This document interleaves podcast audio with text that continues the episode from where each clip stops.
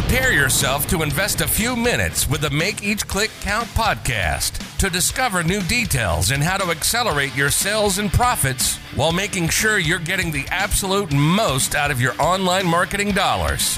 Hosted by Andy Splichal, who's been running paid click campaigns for his clients for 20 plus years. Join us and discover what's working today and start making each click count. Without further ado, here's the acclaimed author of the Make Each Click Count book series, the founder of True Online Presence, the founder of Make Each Click Count University, and the host with the most, Andy Splichal. Welcome to the Make Each Click Count podcast. This is your host, Andy Splichal. We are happy to welcome this week's guest to discuss today's topic, which is AI powered content strategies giving SEO a boost. Today's guest is co founder and chief product officer for an industry leading content solution that brings data scientists and engineers together with content strategists and SEO experts to make AI accessible for content teams of all sizes and skill levels. A big hello to Jeff Coyle of Market Muse. Hi, Jeff. Hi, how are you? I'm so glad to be here today. You know, we're yeah, we're excited to have you. Now let's let's get right into it. Okay. What would you say to people who believe SEO is dead? That the heyday of being able to rank organically is over, and you'd be better served by spending your time and your resources on other marketing channels? I'd say um, I'm I'm sorry about that. Um, I'm saying they probably have an agenda. They probably want you to spend money on other marketing channels, and they're probably um, being, you know, they're probably in some way compensated by you spending money in those other channels.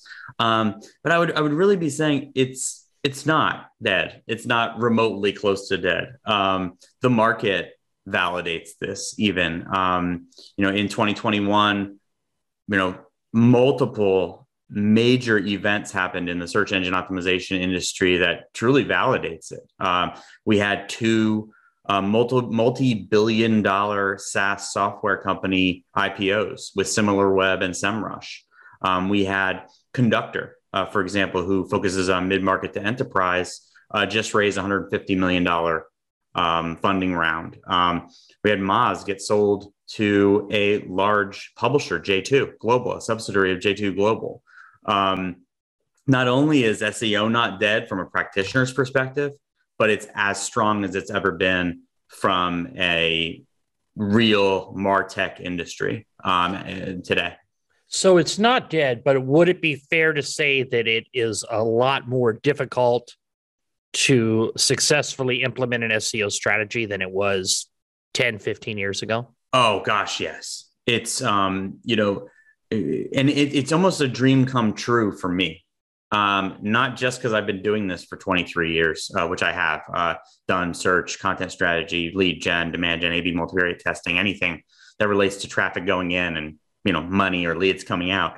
Um, but it's a dream to me, not just because or not because it's hard. It's because you have to focus on the right things. You have to focus on making great business decisions to be successful. And that legitimizes the craft internally for real businesses. So it's harder, but why is it harder? Because it's you have to do things that, you know, are fundamentally they can't be black boxes internally. They can't be things that are, you know, sketchy tricks. You have to do things that are equivalent to other business operations and other business systems. Um, and that's hard. It's hard to have to do this the same, you know, and have processes for technical SEO, for example, that are equivalent to um, the way you manage corporate security or mm-hmm. you know information security or from a content perspective the way that you manage you know editorial or the way that you manage content strategy um, has to have components that are like legitimate business practices that involve search engine optimization outcomes. The punchline is that the outcomes are overcoming the outputs in SEO and in the world. So people are, you know, less likely to be focused on, you know, a, a bit in a bulb or a tweak or a trick because they're focused on the fact that our teams, our demand gen team, our content team, our search team, our editorial team, our product team all actually have to work together in order to drive the outcomes that maybe 10 years ago were coming from an SEO trick. Um, so and that's what can, makes it hard. Can you say that again one time? Outcomes are now outperforming the output. You know, they're just that people are realizing that for a long time, SEO was kind of pigeonholed as a thing that was, you know, loosely correlated to outcomes. Um, but now people are realizing that if you're doing these things right, they're driving the same outcomes as other marketing channels.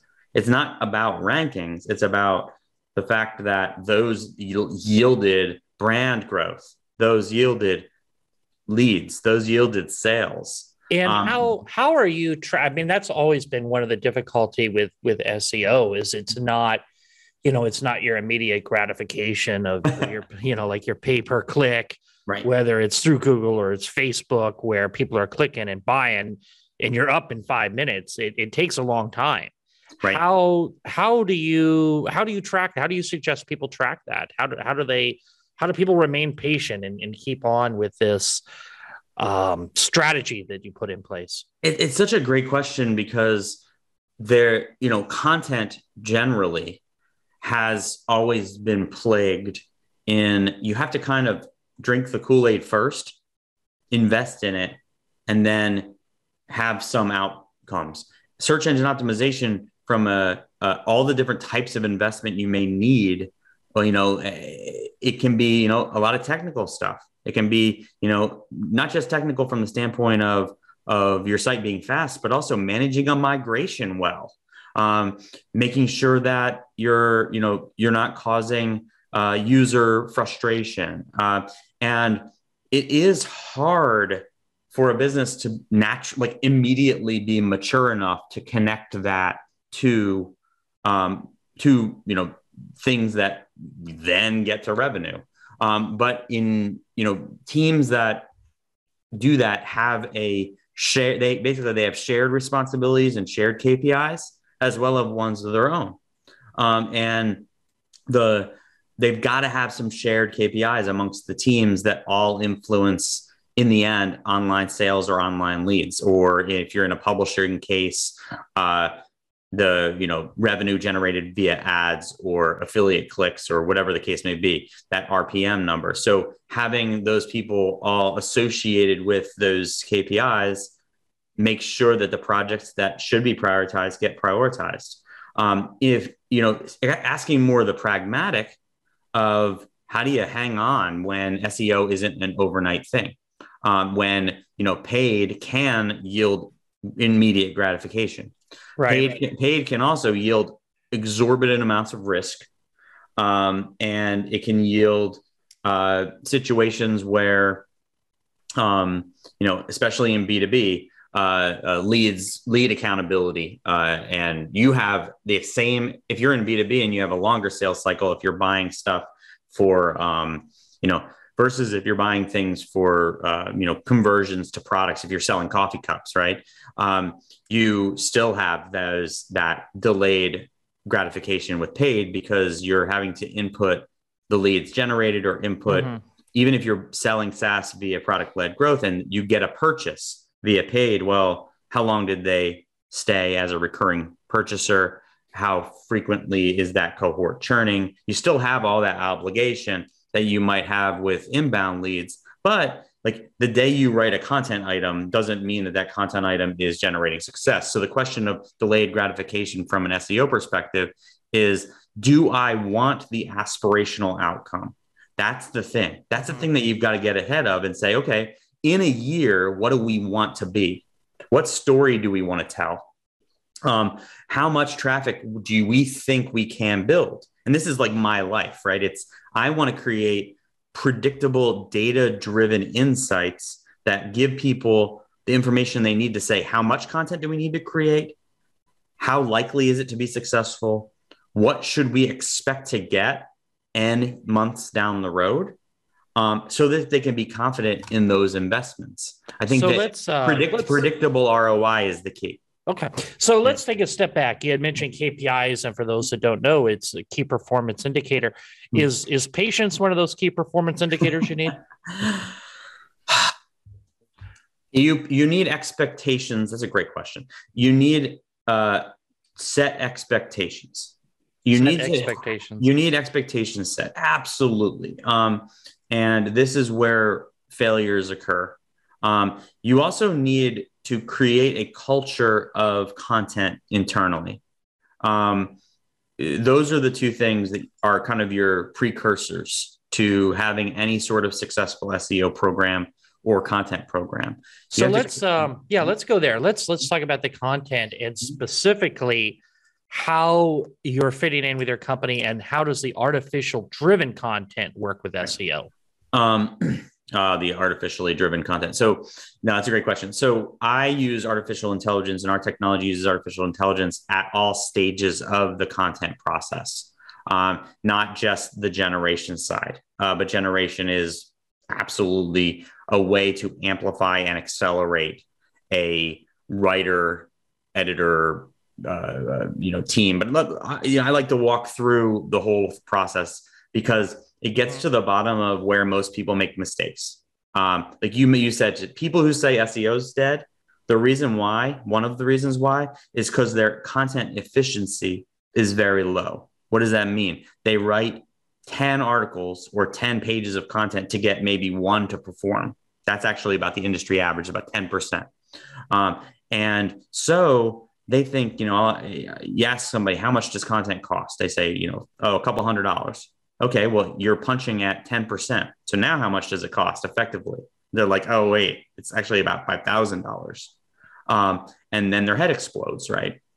Um, so being able to evaluate your content process at all stages of what goes into how a bill becomes a law, that's where artificial intelligence can accelerate each stage so that what you actually build has a high, the highest possible chance of being successful.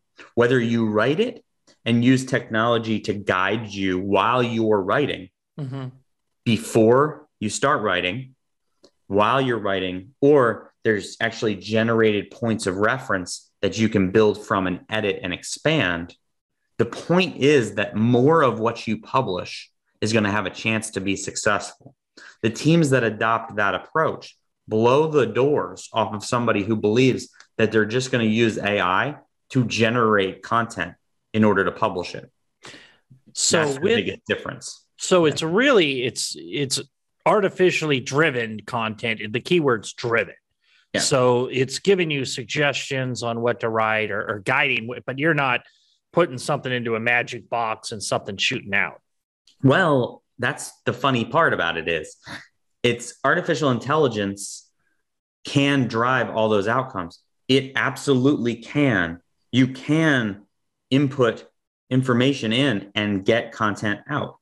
That is, and it is a magic. It is feels like Really? a magic. Yeah, oh yeah, and it feels like a magic box uh, sometimes. Um, it's how good is the info you're giving it, and then what are you doing with what comes out? Where the difference between a ineffective practitioner of of these types of approaches or somebody trying to trick the system and thinking they're going to get away with something has a completely different outcome than thinking about these things critically like a business would. And I, I that might sound esoteric um, but just to give you an example because we could talk about generation natural language generation which is the, one of the branch of artificial intelligence i work in also in natural language processing a lot. Um, but the way that nlg works in natural language generation is you build a language model um, and it predicts uh, basically it can write predictive text um, based on a bunch of inputs. Um, you can do this with a little bit of input and you get like a wild card. Who knows what's going to come out?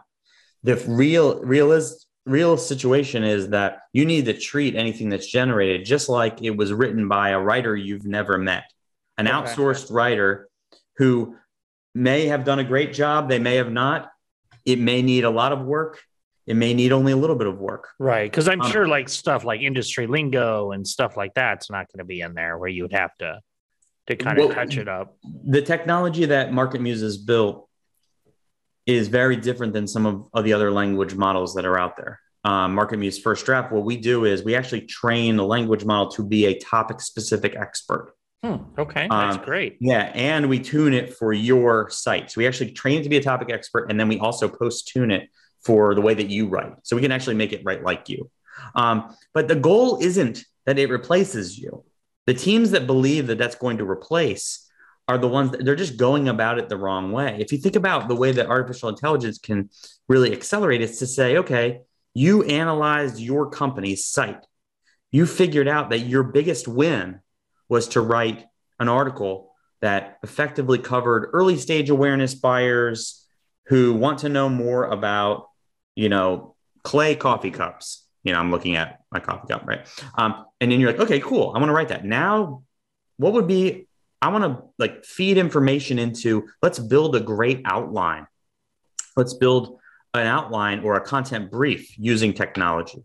And now it gives me insights as to the, a possible structure for the article, questions that need to be naturally answered, topics that need to be included and addressed, um, subheadings or sections. And now I go through that and I approve that brief, right? That outline.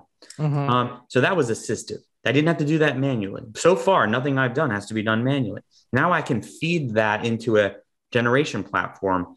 And what we do is we'll go out and learn everything we can about coffee cups, right? And then build a language model that's an expert on that topic. We feed in that brief. We can actually write article, write a draft inspirational article or draft that fits that brief. Now imagine you're the writer and you received all of this payload. You are a writer. You get this. I've got, here's the topic I need you to write. Here's questions that need to be answered, topics that need to be included, Mhm. um, a structure to the piece. And by the way, here's an inspirational way that this technology approached the article.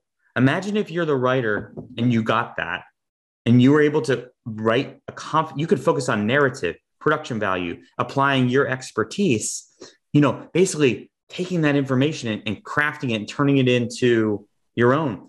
What we find is writers may not even use only a small fraction of that draft, but they Mhm. can accelerate their creation process by two to three X just by having that information in front of them.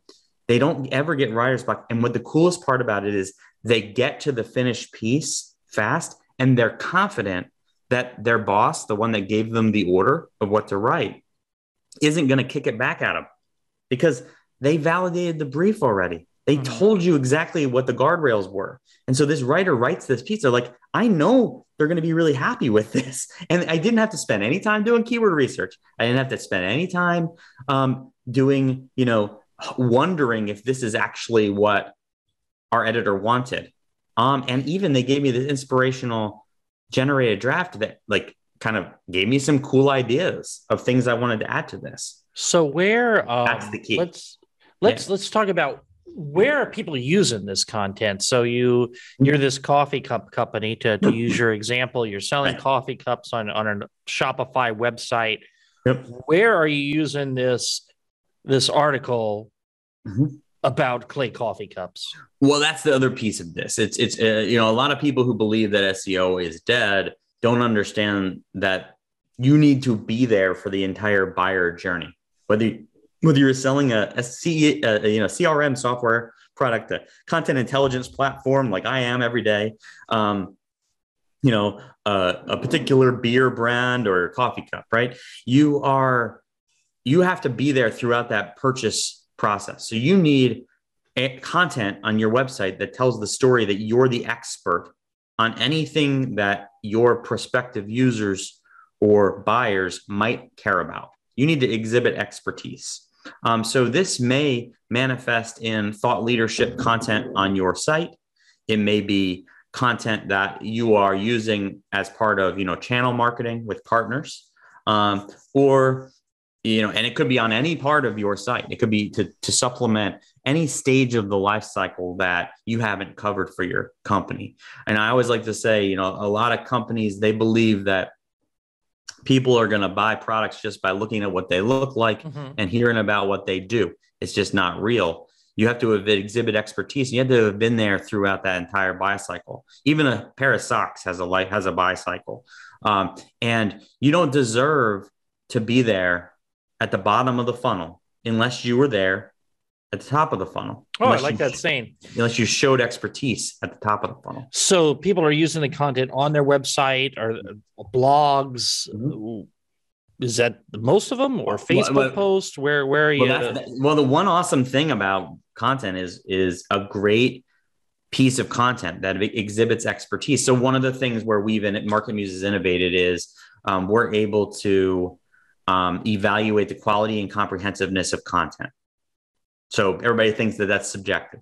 We can actually tell whether a content item was written by an expert or not. We can tell hmm. how, how comprehensive it is. That's the core of our technology. That's why when we generate content, we can make sure that it actually qualifies against that quantif- quantified method of, of, of, quality and comprehensiveness. So the cool thing about great content is you can repurpose the heck out of it. So you can build out this long form guide, for example. We can turn it into a Facebook campaign. We can turn it into 50 Facebook posts. We can turn it into an infographic. We can turn it into all these things. So the sky's the limit on the format that can be taken from whatever that base content function is. I'll give you another example. Well, before before another, yeah. yeah, I mean before another example. So with Market Muse, do you help people figure out where to use that content, or is it really just the content? Well, it's um, what should I write what mm-hmm. content should I create? What should I update? And how much I set expectations. So, how much content is needed in order for us to move the needle on any particular topic? Uh, so, uh, I might find a low hanging fruit opportunity. Say, you know, if you go write one article on this particular topic, you're going to have a great chance to succeed. Or I might say, hey, you know, you haven't written a lot about coffee cups. Your site's about you know cats and kittens. You need to write about 50 articles. It's going to have to be an entire section of your site. Um, and so and then anything in between. The next phase of that is we actually build out content briefs with our outlines with our technology. Um, and then we have the generation component. We also can look at draft content or already published content and give you insights on how to make it better and more comprehensive. Oh so um, you can republish stuff. Yeah exactly. So, but we're not giving insights as to um, formatting and repurposing. I want to do that but it's just it's not something we've built yet. Um, so so do you have you know speaking maybe we can get into a real life example. Do you have a favorite success story you could share from one of your clients? Oh gosh yeah. Um so many uh, but uh, i'll give you a, one of that's more personal success story uh, not me jeff. Um, one of them will be about me jeff um, and then the other one will be about a client um, is you know my founder story is a personal success story um, of using market muse and and i always use this for when new new con- we've been at this for over seven years. Um, you know um, but i what most a lot of people don't know is i was actually one of market Muse's first um, customers uh, before it had even much of an interface. Um, my my co-founder you know was trying to figure out exactly how this was going to work. And I did, I ran a test with some data from Market Muse, um, and I'll always remember it. It was on a topic of multi-factor authentication, um, and the plan that Market Muse built five x the performance of the plan that was built subjectively by a human. Um, and I was hooked. And the co-founder, you know, I, almost a year later, uh, said, "Hey Jeff, we're actually going to take this to market and make it a, you know, and go full full run. Do you want to join as a late co-founder?" Hmm. Um, and I was like, what's a late co-founder? And he said, you're not going to get paid for a long time. And I'm like, sweet, let's go. Uh, um, but but my one of my favorite success stories is a customer who I, I, won't say who they are, but they're in a travel niche. Um, and this is a personal friend of mine. Um, it's always cool when a personal friend becomes a customer and has a huge success. Um, and they used us on their one of their sites and had tremendous growth. Um, and was used basically upgraded all their content made sure that every content item that was on their site already was equal to or better from a standpoint of quality or comprehensiveness than any of their competitors. So they actually updated every single page on their site and made it the best it could be using the guidance from MarketMuse. Immediately started seeing dramatic growth. And then they're like, whoa. Um, and we're talking about like 3x growth. Immediate, and then said, wow, all of now, our. Now, was that, were they getting substantial traffic before? I mean, what, what oh, yeah. Of... Yeah. Mm-hmm. It was in this niche, in this uh, location, uh, one of the top sites and so they still, weren't going from 10 visitors to 30 no, visitors. No, I mean, they were, no, they were going, eh, but it's actually relevant that you ask, ask that because what they, they did, then they started creating content using our content briefs. Um, and their hit rate was 30% on that content, whereas their previous hit rate was about 10% on content.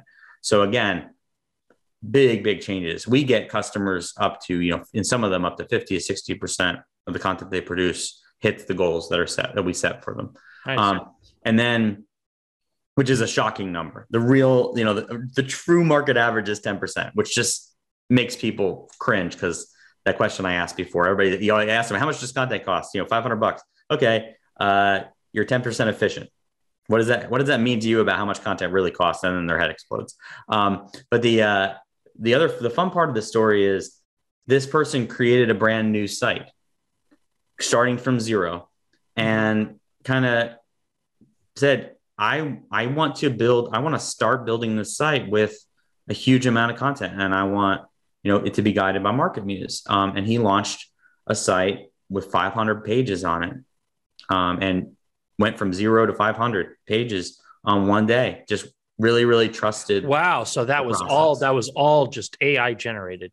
It was uh, well, no, the briefs were generated. He wrote it. He wrote the articles. 500. Uh, yeah. Well, his team. He had a team of writers yeah okay that, that built it um, uh, none of that was using our generation platform um, and published that using the content briefs though as sources of truth um, and then waited and you know a couple months in kind of scary well not really seeing a lot of traction mm-hmm. uh, a couple months later oh wow there it is um, and a couple months after that wow this. So how how many months um, between? We had we had predicted three and a half, and it it really started jumping up about three and a half because each each cohort and each situation that you're in, um, there is a predictable math problem for what the likely wait mode is for a brand new site. It's a now, was he was he yeah, working on backlinks or anything like that, trying to, to get that? You know, that's a good question. I mean, there's a couple schools of thought there. Um, in this case, uh, not a huge uh, focus on that. Um, but they, that can be a way um, to to spike the punch. Um, but yeah, you're and, building that backlink profile is definitely going to be something you want to do. If understanding how much it's happening naturally, doing competitive cohort analysis, um, all of that. But you know, I, am actually looking at it. Um, we're not on camera, so I'm able to. Take, I'm actually looking at it on Ahrefs and SEMrush and in MarketMuse data right now.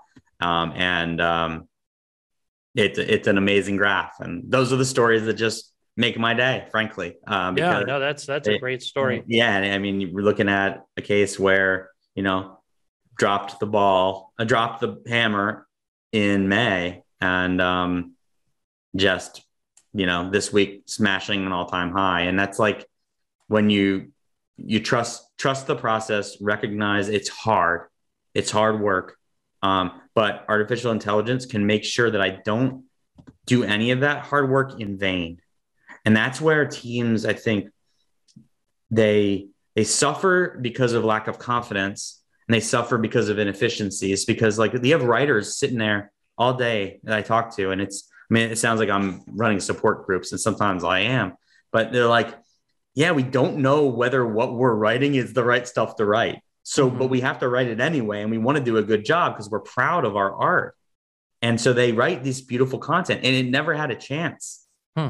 Um, and like, like I mean, you can go write, Andy. You can go write the best brand new iPhone review that's ever been written, and you can throw it on Andy's blog, and it's not going to do well. It can be the best one that's ever written, and the answer to why isn't just because of links. And you could throw that same article on CNET, and it will be it will get a million billion views, right? it's not just because of links, it's because they've written great content that tells the story that they're experts on mobile, that's experts on doing reviews. And so you're you're basically you have to show them that you know them. You have to be there for the entire buy cycle. It's like when people write, they only write, you know, XYZ pricing content because they think that's the bottom of the funnel and it's going to lead to the most leads. And they don't write any early stage awareness content. But you weren't there for the whole journey. So you're not going to be awarded with search engine optimization success only at one stage of the funnel. It doesn't work. It doesn't work that way. Um, and that's why people quit. That's, that's a great, yeah, no, that's a fantastic insight. Mm-hmm. Now, on, on the flip side, have there are there any challenges that you struggle with with your services providing um, results for clients? Oh yeah. Um, well, you you know, you asked two questions. I'll step one back that I didn't answer directly is um, the downside of using generation.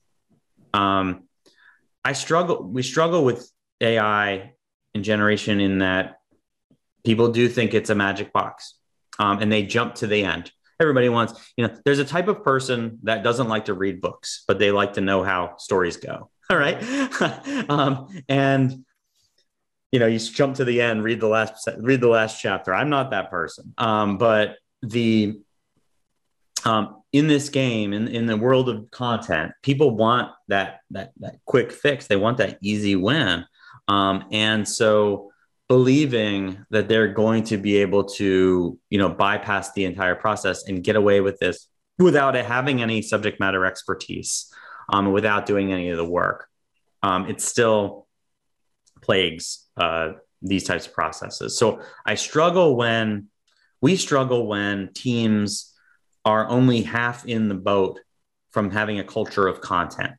They don't want to do the work that's advised of them, um, you know, and buy the technology. Um, and that's when, you know, it's not that they can't do it or they can't operationally do it, mm-hmm. but they just, it's, it doesn't, they, they're not completely bought in that this is the content that needs to be created, the advice of the technology. They're not going to fully execute the campaign because of their choice. That's the first struggle. The second struggle is then in the operations of the op, you know, operation of investment. When you're talking about content, content's hard, um, and you've got to, you know, resource for it, or you've got to buy. You have to, you got to build or you got to buy. Um, so when you get advice, it says, "Hey, go write, you know, the this 4,000 word article about, you know, the process for making clay coffee cups. And you're like, okay, great. I, and then do you actually get it done? So not implementing. Not implementing effectively. So those are two of the, but what I don't struggle with is if you focus, and then obviously this is hard sledding, right? It's, it's, this is this is taking data and turning that data into insights. And whenever that's a situation, um, people want the the plan delivered to them on a silver platter. And sometimes the platter isn't silver. Sometimes it's ugly. Sometimes it tells you that your you know your baby's ugly. Sometimes it's just data and you just can't figure out how to turn it into advice. Um, so my three biggest challenges are where um, someone doesn't take the time to learn how to use the data. Um, the second is they're not really bought in on content. So they're only executing the stuff that they think is either easy or um, is uh, uh, what they wanted to hear. Mm-hmm. Uh, and then the third is they actually just aren't good at executing content. So they, and they don't want to buy, they don't want to pay for someone to write the content for them or to pay for outsourced content and they don't um, have and they don't have the time to do it themselves so those those three yeah. things drive our biggest struggles um, and and i'd say that's universal for all content uh, companies I, you know that's why i like to start them off with some easy fun wins um, and quick wins uh, i can usually find three to four content items on their website that if they just update them and make them better they're going to get a nice shot of adrenaline in the arm um, and then, so I always advise um, my my onboarding team and my you know sales team to um, you know to start there. Make it easy. Hey, go update this article. You forgot, you know, you wrote this great article about content marketing strategy, and there's no section in it about target markets or buyer personas. mm-hmm. um, expand it to have a section about target marketing, target markets, and expand it to have a section about buyer personas. The person goes and does that. Traffic goes up 30% to the page.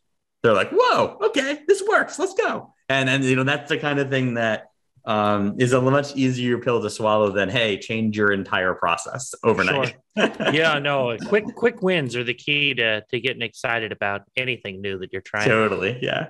Now you had mentioned uh, books. You had referenced people. Some people like to skip to the end, and that kind of brings my next question, which mm-hmm. is one of my favorite questions that I ask all my guests and podcasts. But mm-hmm. are there any business books out there that you can attribute to your journey as an entrepreneur?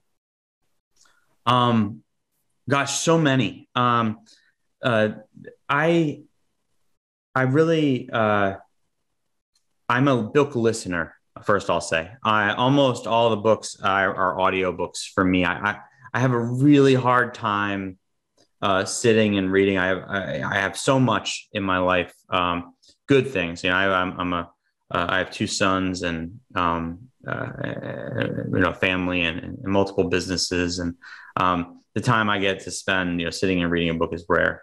Um, but the, being a great uh, leader and entrepreneur is, you know, for me, that a couple of the things that I that I connect to um, are storytelling, um, being able to um, being able to be improvisational. Um, so a couple of the books that um, are kind of probably unorthodox. Uh, one would be a, a, a, book that I love on storytelling called Storyworthy um, mm. by Matthew Dicks.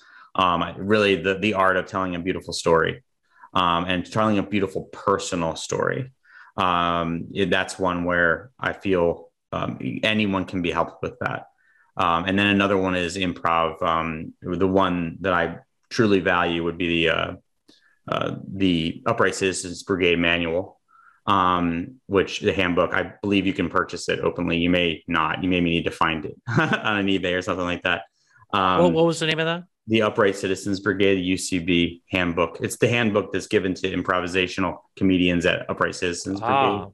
Um, and um, for me, those things are really important to the way that I communicate um, and the way that I focus on value uh, and value selling uh, as a framework. And I think that that's a benefit. I think so many entrepreneurs hop into the game having no knowledge of improvisational sales, social selling, or um, value selling. Um, and then the th- so the third one I'd mention is it's not really a, a, a necessarily a business book, but it's um, two publishers of info, and one of them is uh, Bob Apollo, um, and he's uh, at Inflexion Point. Um, and he's written some books, but I think all his whole body of work on the site is about value focused selling. And then there's a company called valueselling.com, um, which publishes a great deal of information about, you know, stop focusing on you, get empathetic, and um, and really focus on value um, versus talking about yourself. Nobody wants to be at the party talking to the guy that talks about himself. Um, so, you know, uh, for me, uh, those three or four uh, references really tell the story of who Jeff is. Great. Well, thank you for sharing those resources. Mm-hmm. Now let's let's flip back and talk about your agency before we wrap it up. Now mm-hmm. you talked about your quality comprehensiveness is mm-hmm. one of your things, and I haven't heard of anybody doing that before.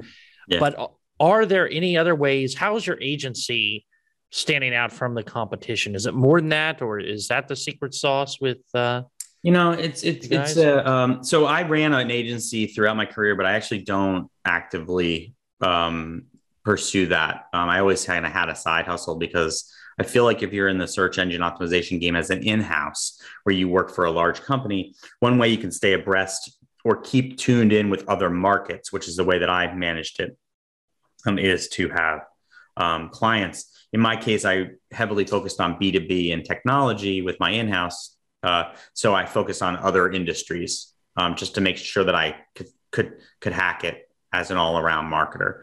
Um, so, but, but, you know, the question for, for why does Market Muse stand out is our technology is the core of our business. Um, you know, 90 plus percent of our revenue comes from software as a service subscriptions and and software product.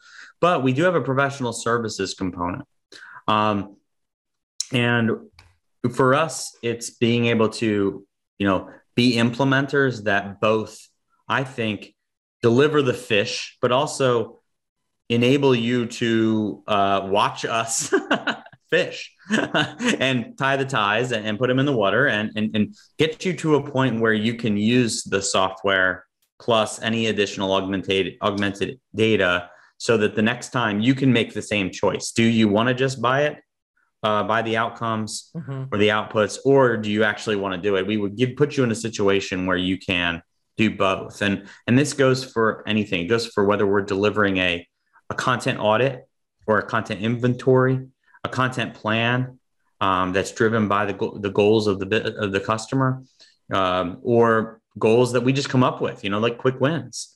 Um, so let's uh, let's talk about the services because I'm, I'm still a little hazy. So you offer a do it for you service and a do it mm-hmm. with you sir what, what do you guys yeah. what's exactly that. yeah. You can come buy the software and never talk to us. Okay. Right?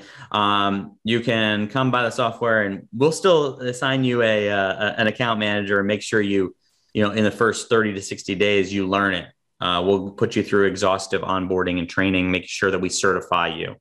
Um, but you can also put yourself out and say you know i have these specific um, you know service needs that we have experts that we've done it all. I mean i've done personally done hundreds of content migrations uh, I've built thousands of content plans.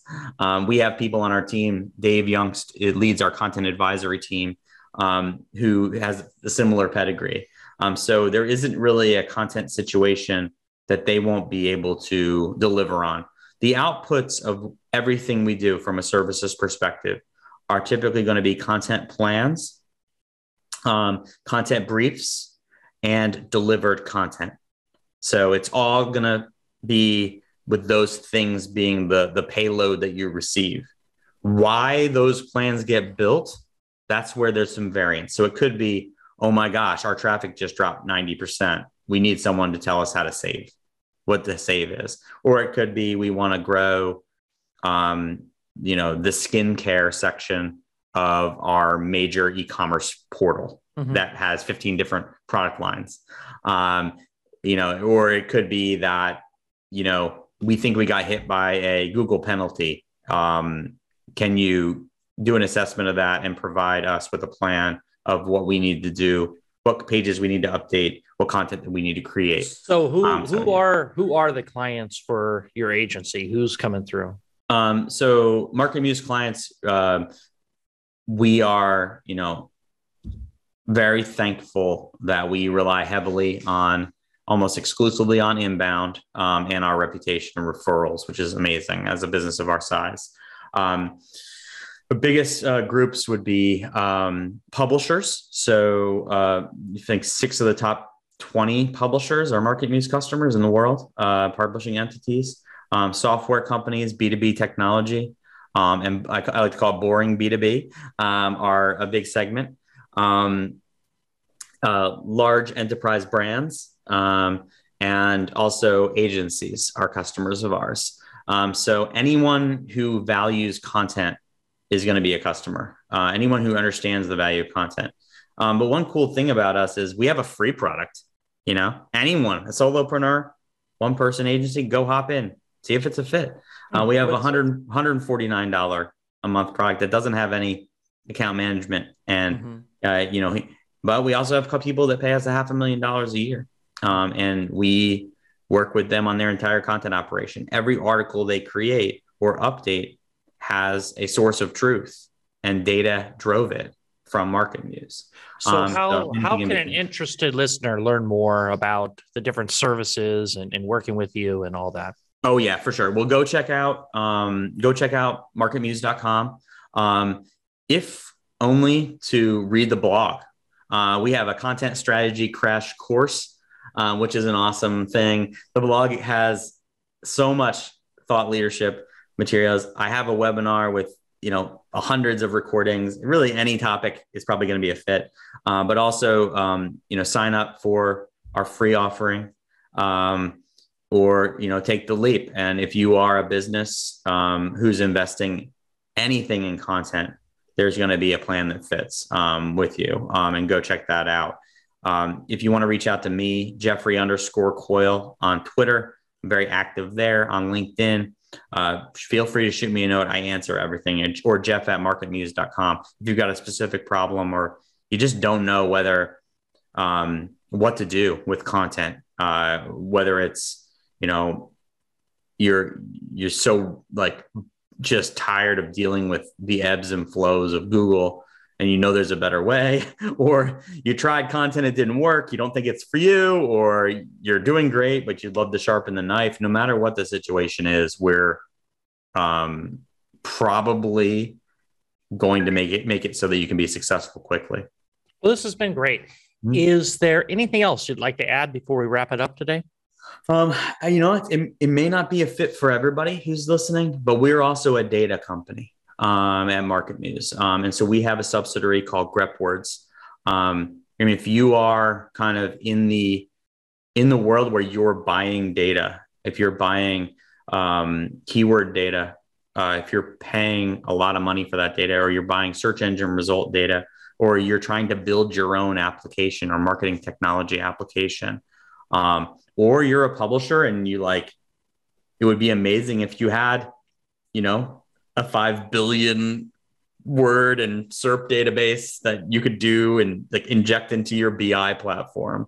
Like if that's has any amount of interest, email me um, because we have, you know, a number of the largest publishers, the largest software platforms, Chrome plugins that you probably use are powered by Market Muse data. Um, you probably didn't know that. Most people don't. Um, but we are uh, one of the leading data providers in the world for search engine optimization and search engine optimization related technologies. Well, it's been great. Well, again, thank you for joining us today, Jeff. All right. Thank you so much. It's been a pleasure and awesome discussion. All right. Well, that's it for today. Remember, if you like this episode, please go to Apple Podcasts and leave us an honest review. And if you're looking for more information regarding Market Muse or connecting with Jeff, you will find the links in the show notes below. In addition, if you are looking for more information on growing your business, check out our all new podcast resource center available at www.makeeachclickcount.com. We have compiled all the different past guests by show topic and have included each of the contact information in case you would like more information on any services I have discussed during previous episodes. Remember to stay safe, keep healthy, and happy marketing, and I will talk to you in the next episode. This has been the Make Each Click Count podcast. Remember, those that want to make more sales and profits online, listen to this podcast. The ones that want to discover how to do it faster invest in themselves and their business through Make Each Click Count University. Join our private Make Each Click Count Facebook group or send us an email to info at makeeachclickcount.com. We want to know who you are and any questions that you may have regarding online marketing.